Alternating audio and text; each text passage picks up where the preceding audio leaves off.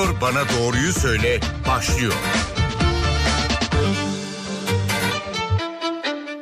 N T V Radyo stüdyolarına hoş geldiniz. Ben Öykü Özdoğan. Doktor Bana Doğruyu Söyle programıyla karşınızdayız bu pazartesi de. Estetik ve plastik cerrahi ile ilgili konuşalım istedik bu hafta. Son teknikleri soralım. Doğru bilinen yanlışları, daha doğrusu yanlış bilinen doğruları e, tartışalım istedik. Şişli Florence Nightingale Hastanesi Plastik, Rekonstrüktif ve Estetik Cerrahi Doçent Doktor İker Yazıcı stüdyo konuğumuz. Tüm bunlara ne olduğunu soracağım ama hoş geldiniz stüdyomuza. Çok teşekkür ederim. Hoş bulduk. Sağ olun. Dinleyicilerimizden de sorular alacağız. sıfır iki on iki üç otuz beş kırk yedi yirmi üç yüz otuz beş kırk yedi yirmi nolu telefondan bize ulaşıp estetik plastik cerrahi ile ilgili sorularınızı iletebilirsiniz stüdyo konuğumuza. Tekrar hoş geldiniz diyeceğim ve ben bir sürü e, bir titrinizi okumak için kağıda bakmak zorunda kaldım. e, ne yapıyorsunuz tam olarak? E, e, tabii e, adından da plastik, e, rekonstrüktif ve estetik cerrahi bizim branşımızın adı. E, plastik demek şekil vermekten geliyor. Plastik cerrahi, plastik sanatlarda da olduğu gibi şekillendirme.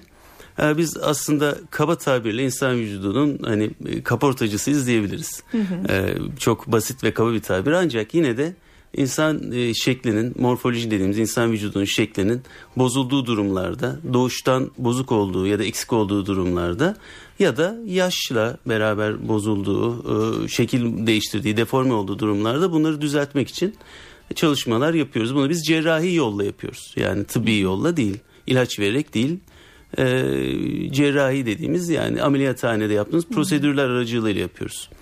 Tabii bunların netice itibariyle sonucunda bir takım faktörler yardımıyla da başarılı oluyoruz ya da olamıyoruz. Bunlar da yara iyileşmesi ve hastanın genel sağlık durumları çok önemli burada. Peki şimdi estetik cerrahi deyince bizim için daha çok kişinin kendi tercih ettiği, daha çok kozmetik amaçlarla yapılan bir şeymiş gibi gelse de aslında öyle değil. Biraz önce bahsettiğiniz doğuştan olan bir takım sorunlar, sonradan gerçekleşen bozukluklar dediniz.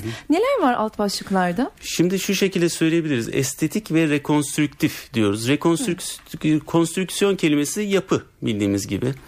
Rekonstrüksiyon tekrar yapılandırma. Yani biz e, insan vücudunda her yerinde, tepeden tırnağa, e, ayak parmağından saçlı deriye kadar eksik olan, bozuk olan şeyleri tekrardan yapılandırıyoruz. Örneğin e, biliyorsunuz insanlarda saç kaybı, erkek tipi saç kaybında saç ekimi yapıyoruz. Hı hı. Bu da bir aslında rekonstrüktif cerrahidir, estetik gibi görünse de tekrardan yapılandırma cerrahisidir. Doğuştan kulağı olmayan bir çocuğa kulak hmm. e, oluşturulması veyahut e, damak yarıkları galiba. Aynen öyle, damak yarıkları, dudak yarıkları. Bizim daha nadir olan yüz yarıkları var. Daha nadir olan mesela bir, e, bir sütür dediğimiz kafadaki e, iyileş hatların, kemik hatlarının erken kaynaması gibi durumlar var. Bunlarda da düzeltici cerrahiler yapıyoruz. Ama bütün vücutta bu e, çalışma alanlarımız var. Temel olarak alt başlıkları soracak olursanız tabii ki biz bunu organ bazlı, şimdi biz burada işlev bazlı şey yaptık, böldük, e, konsept bazlı yani estetik ve rekonstrüktif olarak, organ bazlı olarak da biz bunu organlara bölüyoruz. Ne yapıyoruz? Baş boyun rekonstrüksiyonu, el rekonstrüksiyonu, alt ekstremite rekonstrüksiyonu gibi. Onun dışında gövde estetiği, E, meme estetiği, e, cilt lekeleri de estetiği. Giriyor mu? Cilt lekeleri benler de girer. E, benler tabii biraz daha farklı bir kavram bizim için. Benler e, içerdiği e, malignite dediğimiz ya da e, iyi huylu tümör özelliği geçir, içerdiği için burada tümöre yaklaşım da önem kazanıyor. Hı hı. Ama cilt lekeleri e, cildiye ile plastik cerrahi arasında kullanılan yöntem, metodoloji e, açısından bir takım kesişme noktaları içerse de ortak konumuz diyebilirim. Hı hı. E, doğum sonrası vücutta meydana gelen deformasyonlar da sizin alanınıza mı giriyor? E, kesinlikle. Tabii ki cerrahi yolla düzeltilebilecek e, şekil bozuklukları oluyor. E, bunlardan e, karın derisindeki sarkma, e, göğüslerdeki sarkma, onun dışında karın kaslarının arasında oluşan açılmalar. Bunlar tamamen bizim önemli olan, bizim başa çıkmaya çalıştığımız bozukluklar. Evet, bunların hepsinin ve daha fazlasının ayrıntısına gireceğiz aslında. Dinleyicilerimiz için de programın başında hangi başlıkları konuşacağımızı duymaları iyi oldu aslında. sıfır iki on iki üç otuz beş kırk yedi yirmi nolu telefon numarasından soruları için de bir hazırlık, bir motivasyon olmuş oldu diyelim. Peki şunu soracağım. Hasta hekim arasındaki güven sizin yaptığınız müdahalelerde çok önemliymiş gibi geliyor. geliyor. Hı hı, yani hasta kendi mi belirliyor, geliyor e, şunu yaptırmak istiyorum diyen herkese tamam deniyor mu? Hı hı. Hasta mı belirliyor? Doktor mu, muayenesinden sonra mı yönlendiriliyor? Bu biraz suistimale açık bir şey gibi.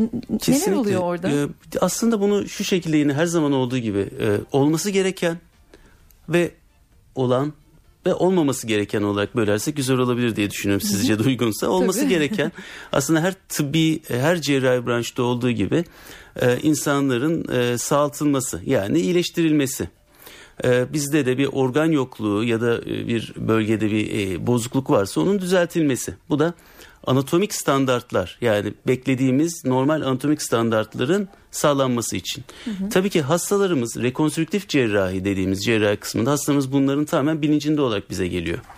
Ee, biz onlara ne yapabiliriz veya ne yapamayız onu anlatıyoruz ve netice olarak e, bir karar alıyoruz.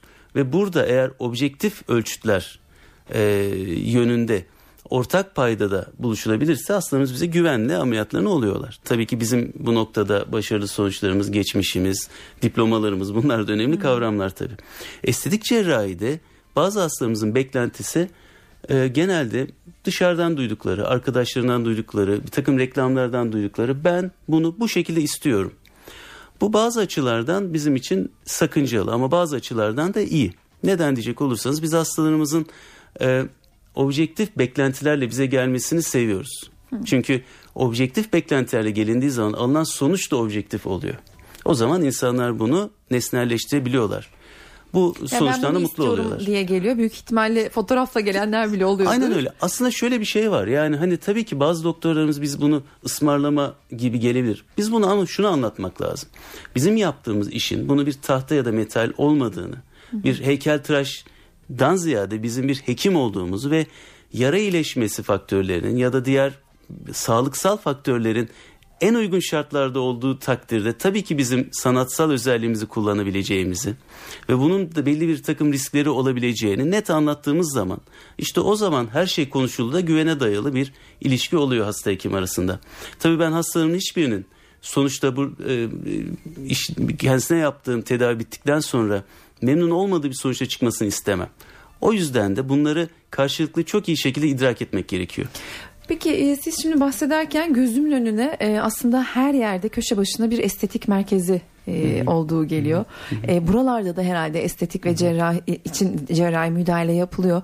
E, nasıl hasta karar verecek? Burası uygun bir yer midir? Hastanelerde mi yaptırmak gerekiyor? Bu burada da bir hassasiyet var sanki. Muhakkak. Ya şöyle söylemek lazım. Bu bu da bir çan eğrisi içerisinde. Bu çan eğrisinin ortasında daima en kaliteli ve en güvenilir yerler olmak zorunda. Eğer ki kontrol dışı olursa, çok sayısı artarsa o zaman Ee, riskli, sıkıntılı sonuçlar elde edebiliriz. Şöyle bir şey var. Ee, bizim tabii ki hastalarımızın hepsinin genel anestezi alacaksa bir hastane ortamında ve de güvendiği hastane ortamında ameliyat olması gerekiyor. Genel anestezi alıp uyutulacak hastanın, ameliyat olacak hastanın sadece konusu sadece estetik cerrahi de değil.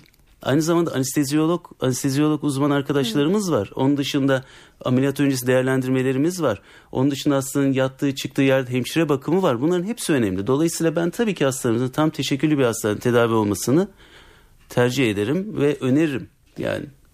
Peki e, rekonstrüktif yani doğumdan sonra olan bozukluklar veya travma veya kaza sonrası meydana gelen e, problemlerin e, ameliyatı için e, cerrahi müdahalesi için sormayacağım şimdiki soruyu ama gerçekten kozmetik anlamda estetik ameliyatı için bir yaş sınırı var mı, şu yaşın altında yapmıyoruz diye? Bu e, ameliyat edilecek organın gelişimle gelişimiyle alakalı. Bir de bu e, ameliyat olacak kişinin e, olgunluk derecesiyle alakalı.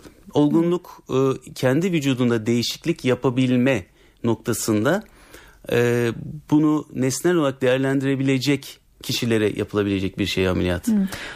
Bu önemli. Örneğin biz aynı zamanda tabii gelişim. Biz normalde mesela altı yedi yaşında okula başlayan bir çocuğun kepçe kulak ameliyatını yapıyoruz. Çok böyle kabata bir kepçe kulak lafı aynı hani arkadaşların dalga geçmesi evet gibi oluyor ama onlar gerçekten o küçük kardeşlerimiz rahatsız oluyorlar okullara başladıkları hmm. zaman. Biz de onlara bu ameliyatı yapıyoruz. Genelde çünkü kulak gelişiminin büyük bir kısmını tamamlıyor. Dolayısıyla bizim için çok büyük bir e, kayıp değil o çocukların bu yaşta ameliyat edilmesi. Ancak örneğin burun ameliyatı, rinoplaside de biz genelde on altı yaşını, on yedi yaşını bekliyoruz. Hmm. Bunların hepsi tabii yüz gelişimi için önemli şeyler.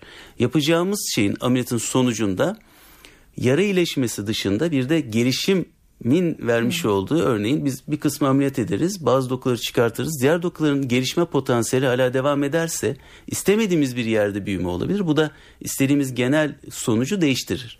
O yüzden tabii yaş sınırı bizim için önemli. Peki yaş kriteri dışında e, herkes gelip e, estetik ameliyat olabiliyor mu? Yoksa bazı bunun bir testleri veya kontrol edilmesi gereken diğer, işte şu kronik hastalığı olana şu ameliyat yapılmaz gibi bir durum söz konusu mu sizin branşınızda? Bunu, tabii ki ikiye bölmek lazım. Bunun için tıbbi gereklilikler, bir de psikolojik gereklilikler olarak. Psikolojik anlamda tabii ki bir takım hastalıklar var.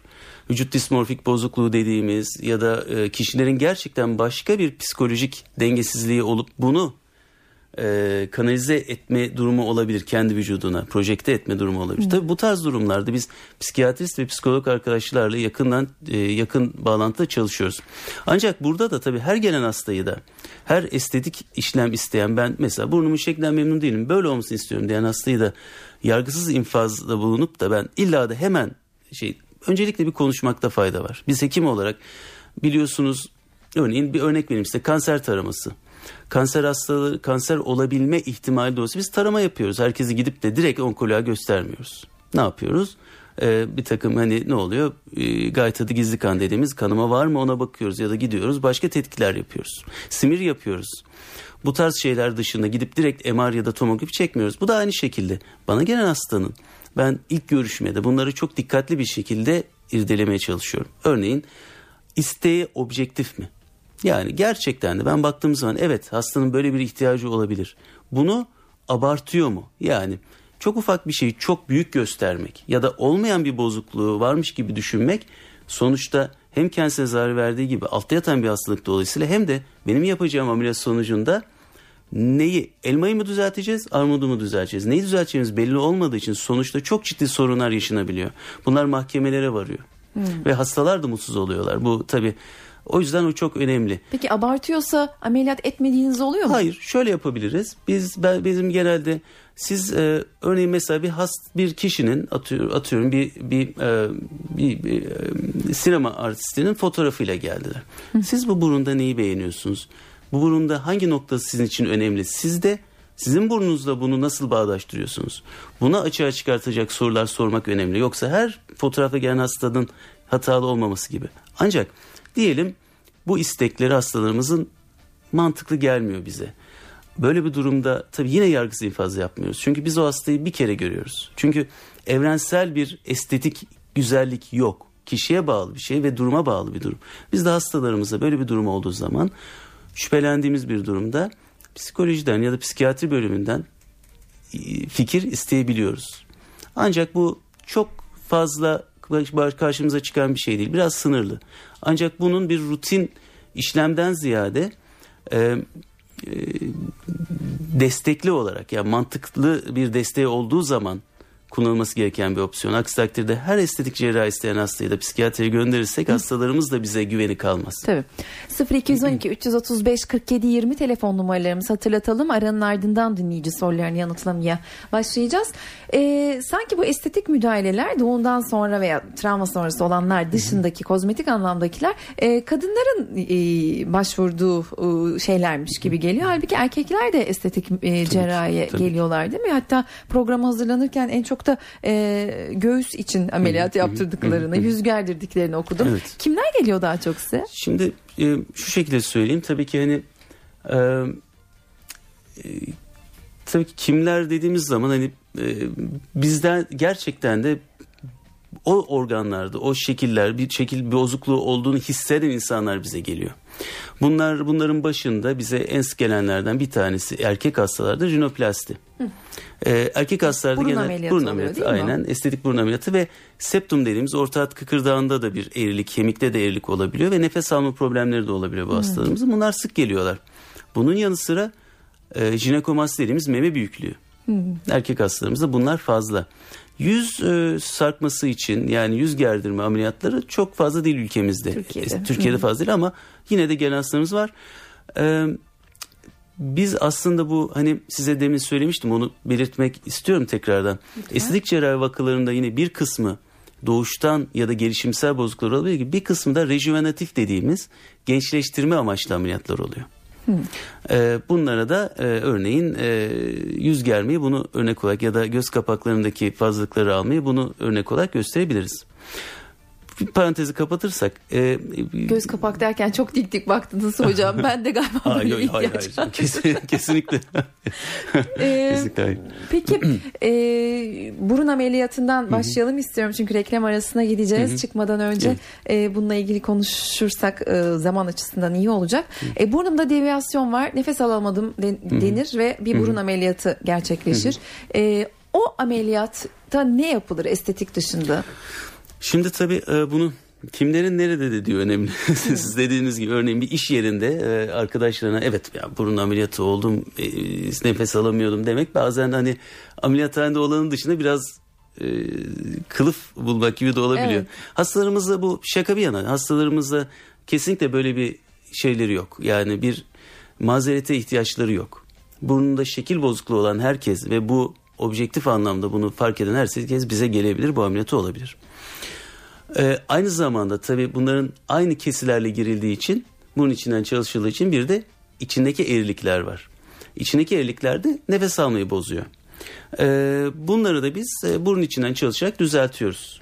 Tabii ki burun kanalı e, burun deliğinden genize kadar giden bir e, komplike bir alan. Bu alan içerisinde plastik cerrah olarak yaptığımız, bazen kulak burun boğaz hekimleriyle beraber yaptığımız, bazen de bizim hiç dokunmadığımız bozukluklar olabiliyor. Çünkü bu burun sadece e, ulaşabildiğimiz yer değil.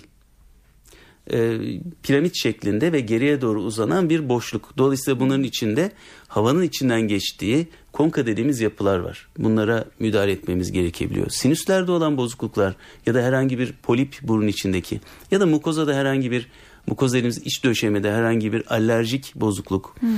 bunlara sebep olabilir. Nefes alma bozukluklarına sebep olabilir. Dolayısıyla her nefes alma sorunu esti- cerrahi gerektirir mi? Bu da önemli bir soru. Biz öyle bir Buna durumda... Size gelinince mi karar verilebiliyor? Tabii ki biz e, muayenesini yapıyoruz. Hastalarımızın e, şüphelenirsek tomografilerini istiyoruz. Burun tomografilerinde kanalın üç boyutlu olarak yapısını görüyoruz. Yani nerelerde tıkanma var, nerelerde açıklık var. Bunlar İşlevsel olarak burundaki şekil bozukluğuna bağlı da bazen olabiliyor. Burunun tepe kısmındaki bir açı var, nazal valv dediğimiz. Orası aynı bir e, kapı gibi çalışır. O kapıdaki bir daralma da sebep olabildiği gibi kıkırdakta, kemikteki bir e, eğrilik de sebep olabiliyor. Konka dediğimiz dediğim o, o kanallarda da bir eğrilik olabiliyor. Bunların hepsi önemli. Bunların hepsini öncelikle güzel bilgilerimizi topluyoruz. Hangilerine nasıl müdahale edeceğimizi aynı bir hani e, operasyon planı e, gibi karar verip onların hepsine müdahale ediyoruz. Peki o e, nefes alınamadığı için yapılan Hı-hı. ameliyatın e, yapılması ne kadar sürüyor? Sonrasında hasta ne kadar e, hastanede kalıyor ve ne zaman örneğin çalışıyorsa işe ya da normal hayata dönebiliyor? Şimdi bunu tabii estetik burun ameliyatıyla eklersek e, durum değişik olabilir. Şimdi bu aslında yapılan girişimden girişime değişir. Hı hı. E, nefes alma bozukluğunda yaptığımız septum deviasyonu ameliyatını biz genelde plastik cerrahlar septum deviasyonu yapıyoruz. Daha derinde endoskopik sinüs ameliyatları yapmıyoruz. E, bu e, septum deviasyonu ameliyatında e, tampon uygulamamız oluyor. Bir iki gün e, tamponumuz kalıyor. Bazen silikondan destek e, dokuları destek için bazı malzemeler kullanabiliriz. Bunlar da bir on güne yakın kalabiliyor. Bu cerrahtan cerraha, eğrilikten eğriliğe değişir. Ee, kesinlikle bir kişinin bir rutini, herkese genelde yapılması gereken bir rutin yoktur. Hı hı. Bu tabii cerrahi işlemle de alakalı bir olay. Ancak estetik burun ameliyatı eklediğimiz zaman bunlarda büyük bir kısmında burun kemiklerini de şekillendirmemiz gerektiği için e, böyle bir durumda burun alçısı, buruna bir e, alçı uyguluyoruz. Bunlar çeşitli olabiliyor. Bu da bir, bir hafta kadar kalır genelde. Yani benim pratiğimde bir hafta e, alçı kullanıyorum. Peki e, burun ameliyatından sonra hastanın nelere dikkat etmesi gerekiyor? Gözlük takılmıyor galiba. Evet, yani ödem olduğu sürece biz gözlük takılmasını istemiyoruz. Oradaki kemik platoların üzerinde bu yara iyileş, kemik iyileşme sırasında oluşan ödem ve oradaki hematom dediğimiz dokunun üstüne gözlük takıldığı zaman orada çöküklük yapabiliyor. Çünkü bunların çoğu geçici ancak yine de hastalarımızın mutsuz olmasını engellemek için çok ağır gözlükler, paletli gözlükler takmasını istemiyoruz. Bunun dışında nelere dikkat edilmesi lazım? Tabii ki erken ilk iki üç haftalık dönem çok ağır efor, çok sıcak suda duş almak gibi ya da çok sıcakta kalmak gibi durumları istemiyoruz.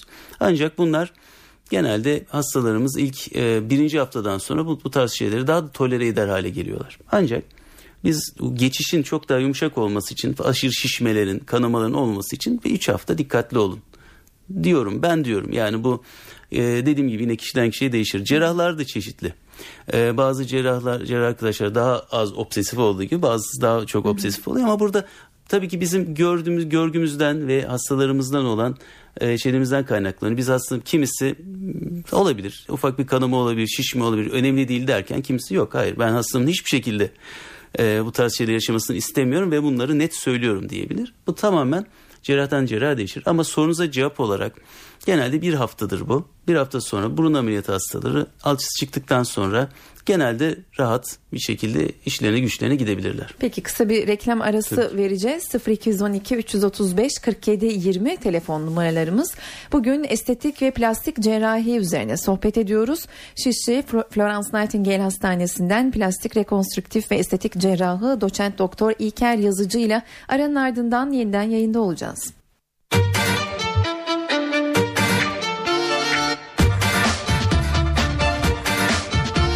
Doktor Bana Doğruyu Söyle devam ediyor.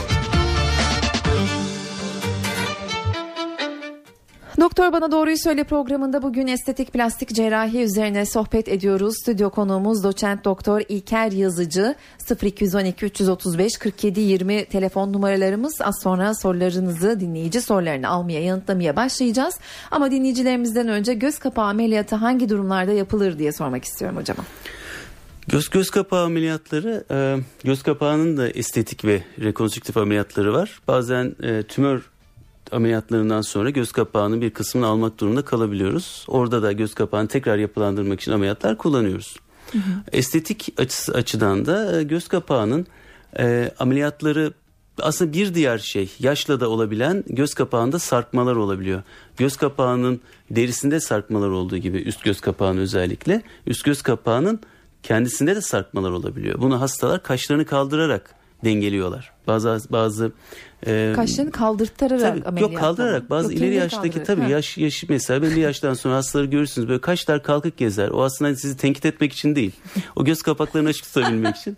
Çünkü yaş içerisi yaşla beraber e, levator dediğimiz göz kapağını kaldıran kas e, biraz uzuyor. Hmm. Kasın e, kiriş kolu uzuyor. O, o tarz durumlarda olabiliyor. Şimdi biz tabii genelde göz kapağı estetiği yaşla gelen bir estetik ameliyatı. Yani rejüvenatif bir ameliyat.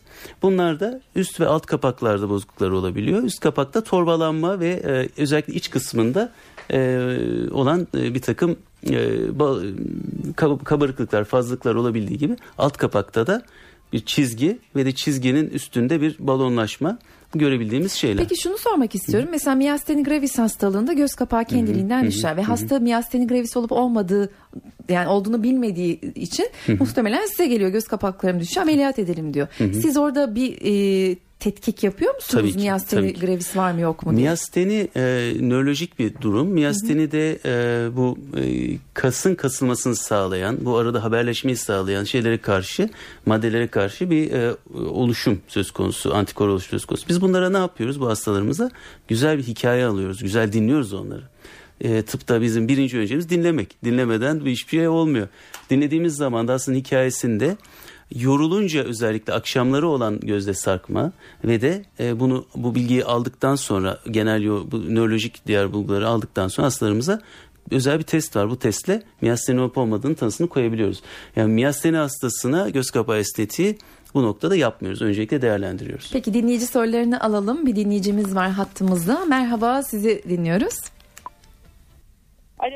Yayındasınız. Buyurun lütfen. Bu efendim? Yayındasınız hanımefendi. Sorunuzu alabilir miyiz?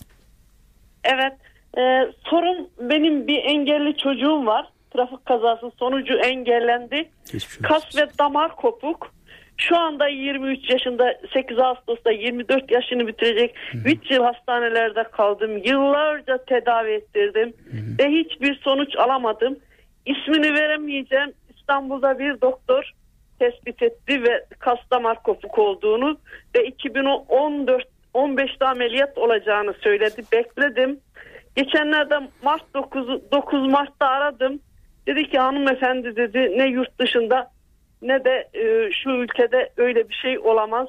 Ben de hiçbir şey demedim. Tamam doktor bey, rahatsız etmek istemiyorum dedim, kapattım. Eğer bir çaresi varsa doktorumuzla görüşebiliriz herhalde. Tabii ki. Şimdi hanımefendi, evet, bu çok özellikle geçmiş olsun demek istiyorum. Yani çok şanssız bu başınıza geçen gelen vahim olay için.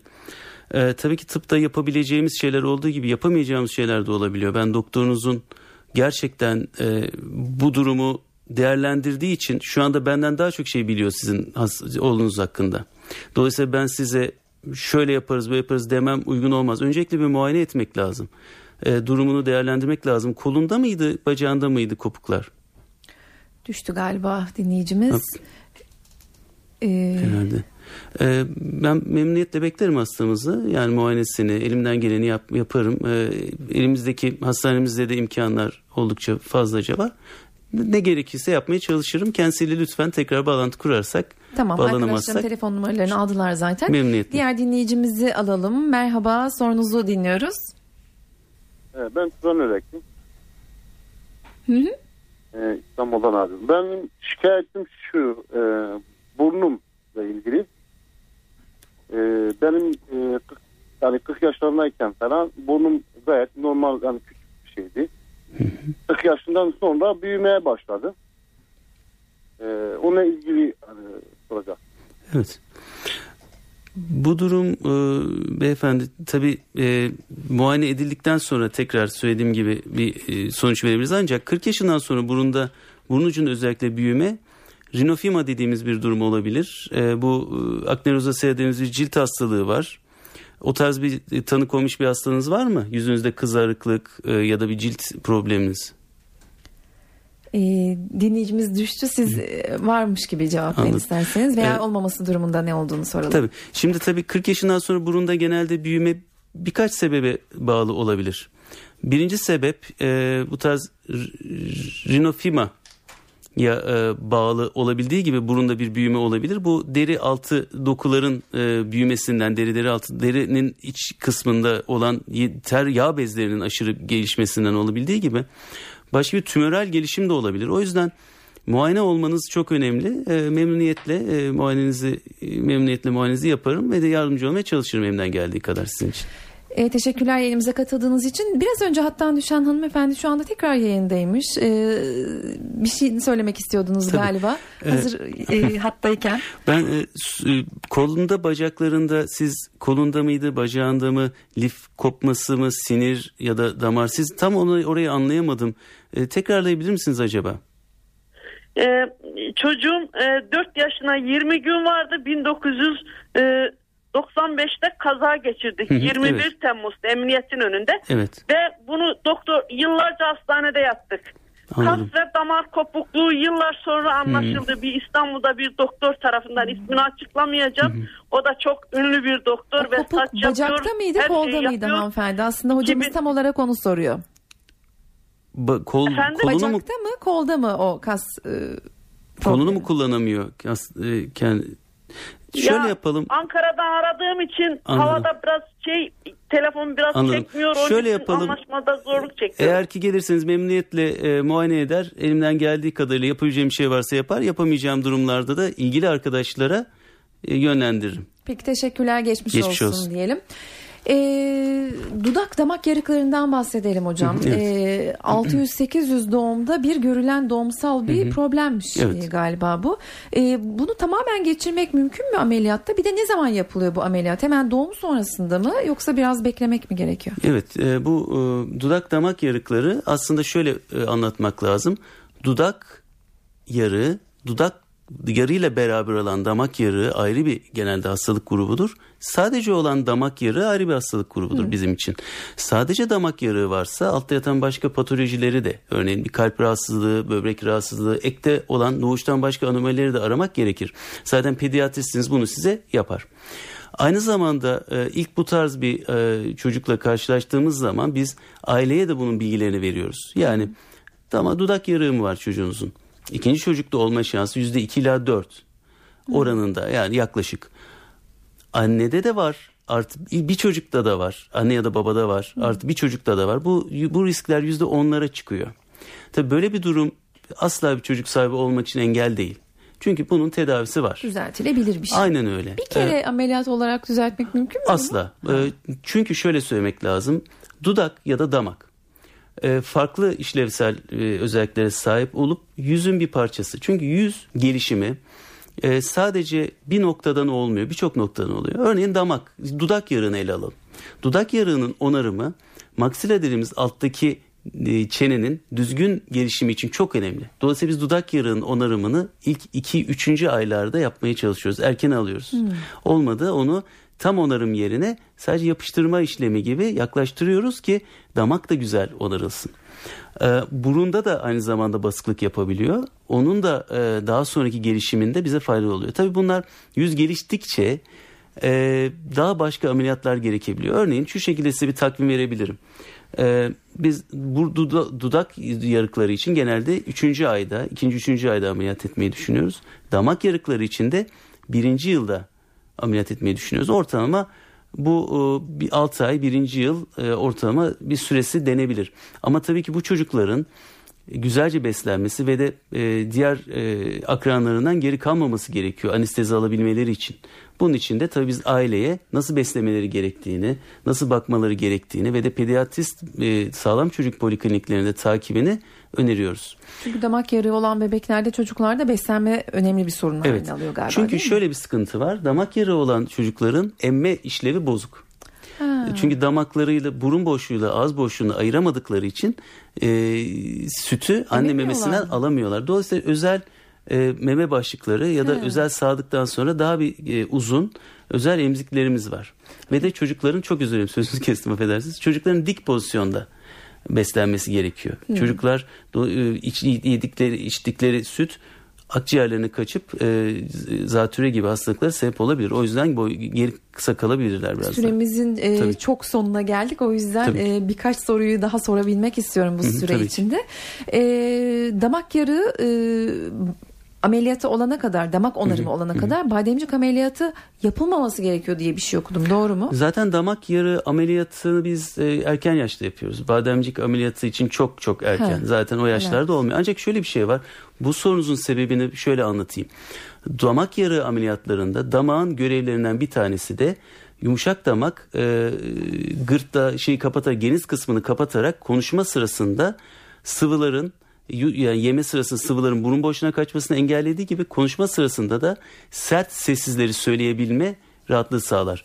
Burun boşluğuyla ağız boşluğunun bağlantısı e, devam ederse konuşma sırasında, geniz işlevleri, yumuşak damak işlevleri olmazsa o zaman bizim velofaringeal yetmezlik dediğimiz bir bozukluk oluşuyor.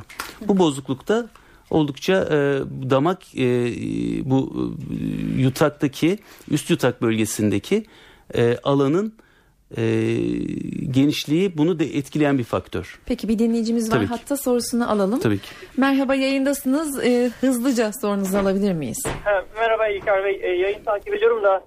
Merhaba. E, e, eşim e, dokuz ay önce e, doğum yaptı. İkiz doğum yaptı. Tebrik ederim.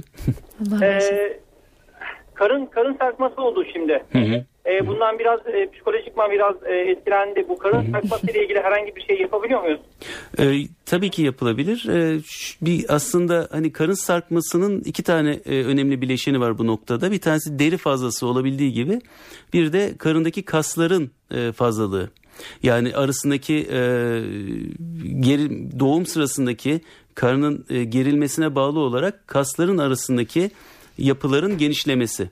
Bunların e, tedavisi, aslında temel tedavisi cerrahidir. Ama o noktaya gelene kadar şu anda erken bir dönem. E, mümkün o kadar egzersizlerle, bu ilk doğum herhalde değil mi? Yanlış hatırlamıyorum. Yanlış. Öyle olduğunu farz edelim. Evet. E, ilk doğum ise tabii ki bir takım egzersizlerle, ameliyat sonrası kasların güçlendirilmesiyle ve de önlemlerle bunun üstesinden gelmek, biraz bir nebze gelmek mümkün. Ancak Tabii ki aradan bir iki sene daha, bir sene daha geçtikten sonra ya da biraz daha oturduktan sonra süreç e, düzeltilebilir. Yani özellikle karın kasları arasındaki gevşeklik düzeltilebildiği gibi karın derisindeki fazlalığı da almamız mümkün. Peki, teşekkürler yayınımıza katıldığınız için. Hanımefendi ne kadar şanslı ki karnı saktığı için, canı sıkıldığı için bir radyo programını arayan bir eşe sahip. Allah başlasın diyelim. Kepçe kulak ameliyatı kulak sağlığına zarar veriyor mu hocam? Ee, kulak sağlığına e, zarar vermez. Kepçe kulak ameliyatı dış kulakta yaptığımız bir ameliyat. Kıkırdakları etkileyen bir ameliyat. Kulak işitme tamamen ayrı bir E, durumdur. Etkilemez aslında. E, meme büyütme ve küçültme ameliyatlarının emzirme etkisi oluyor mu? Meme büyütme ameliyatının emzirme etkisi yoktur. Çünkü kullandığımız protezler e, tamamen meme dokusunun, e, meme süt bezlerinin ve e, süt kanallarının arkasına konur. Dolayısıyla hiçbir etkisi yoktur. Ancak meme küçültme ameliyatlarında meme küçültürken bazı tekniklerde daha yüksek olma E, şeklinde süt veriminde azalma olabilir. Bunu da e, şu şekilde söyleyeyim. Aslında hiçbir hastaya garanti veremiyoruz. Yani bu bazı çalışmalarda yüzde yirmi otuz oranında e, emzirememe hikayesi şey olsa da e, literatürde biz hastalarımıza genelde siz kendinizi emzirememe ihtimaline karşı hazırlayın şeklinde konuşuyoruz. Peki süremizin sonuna geldik ama botoks yılan zehri değil değil mi hocam? Değil. Botoks konserve zehirlenmesinin zehri. Botulinum toksin diye geçer ama yılan zehirinden tamamen farklıdır. Yılan zehri gibi bir nörotoksindir aslında, yani sinirlere yönelik toksindir, ancak yılan zehri değildir. Botoksun etkisi sinirle kaslar arasındaki sinyal moleküllerini bloke eder, böylece kas kasılmasını azaltır. Çok teşekkürler yayınımıza katıldığınız için. Ben teşekkür ederim. Plastik, rekonstrüktif ve estetik cerrahı doçent doktor İlker Yazıcı stüdyo konuğumuzdu. Florence Nightingale Şişli Hastanesi'nden estetik e, ameliyatlar, cerrahiler üzerine sohbet ettik. Önümüzdeki hafta bir başka konu ve konukla karşınızda olacağız. Hoşçakalın.